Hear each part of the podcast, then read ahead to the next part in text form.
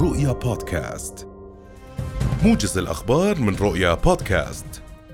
أعلن مصدر عسكري مسؤول في القيادة العامة للقوات المسلحة الأردنية الجيش العربي أن المنطقة العسكرية الشرقية أسقطت الأحد على إحدى واجهاتها ضمن منطقة مسؤوليتها طائرة مسيرة قادمة من الأراضي السورية وهي الثالثة التي يتم إسقاطها خلال الشهر الحالي.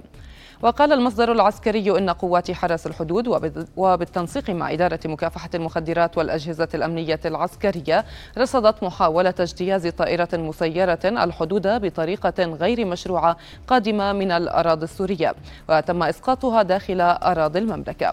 وأضاف أنه بعد تكثيف عمليات البحث والتفتيش للمنطقة تم العثور على الطائرة وتحويلها إلى الجهات المختصة. يستضيف الأردن غدا الاجتماع الأول للفريق الفني العربي المكلف بالتفاوض مع شركات الإعلام الدولية. ويأتي اجتماع الفريق العربي تنفيذا لقرار مجلس وزراء الإعلام العرب خلال دورته العادية الثالثة والخمسين في المغرب باعتماد الاستراتيجية العربية الموحدة للتعامل مع شركات الإعلام الدولية التي قدمها الأردن وتشكيل فريق فني عربي للتفاوض مع هذه الشركات برئاسة الأردن. يعقد مجلس الأعيان اليوم جلسة لمناقشة مشروع قانون حماية البيانات الشخصية الذي أقرته لجنة الخدمات العامة في المجلس بعد مناقشته للمرة الثانية وإجراء تعديلات عليه. وقررت اللجنة إجراء تعديلات على المادة السادسة من مشروع القانون حيث أضافت فقرتين على المادة المتعلقة بالحالات التي يجوز فيها المعالجة القانونية المشروعة والتي يجوز إجراؤها بدون الحصول على الموافقة المسبقة أو إعلام الشخص المعني. قال رئيس لجنة المياه والزراعة النيابية محمد العلاق ما إن مقترح وزارة المياه برفع تعريفة المياه لم يكن مدروسا بشكل جيد. مشيرا إلى أن مناقشة قضية الأمن المائي في الأردن يجب أن تستند إلى أسس أكثر اتزانا من مجرد زيادة الأسعار.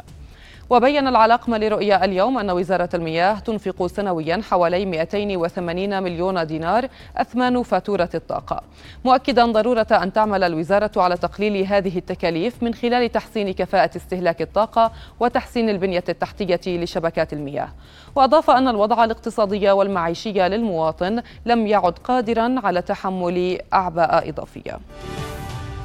أوقف رئيس حكومة الوحدة الوطنية الليبية عبد الحميد الدبيبة وزيرة الخارجية نجلاء المنقوش عن العمل احتياطيا وأحالها للتحقيق وذلك على خلفية لقاء أجرته مع وزير خارجية الاحتلال الإسرائيلي إلي كوهن في إيطاليا الأسبوع الماضي.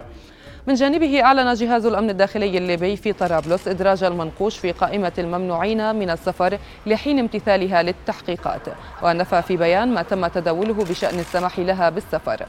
هذا وأضرم محتجون ليبيون النيران أمام مبنى رئاسة مجلس وزراء حكومة الوحدة الوطنية في العاصمة طرابلس تنديدا بلقاء المنقوش مع وزير خارجية الاحتلال مرددين هتافات داعمة للقضية الفلسطينية.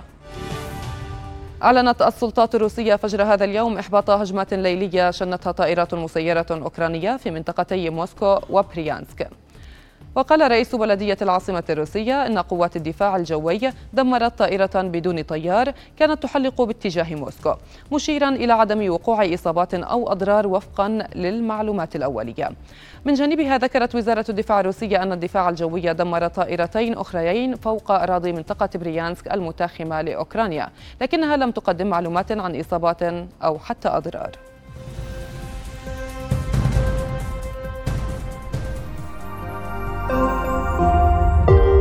رؤيا بودكاست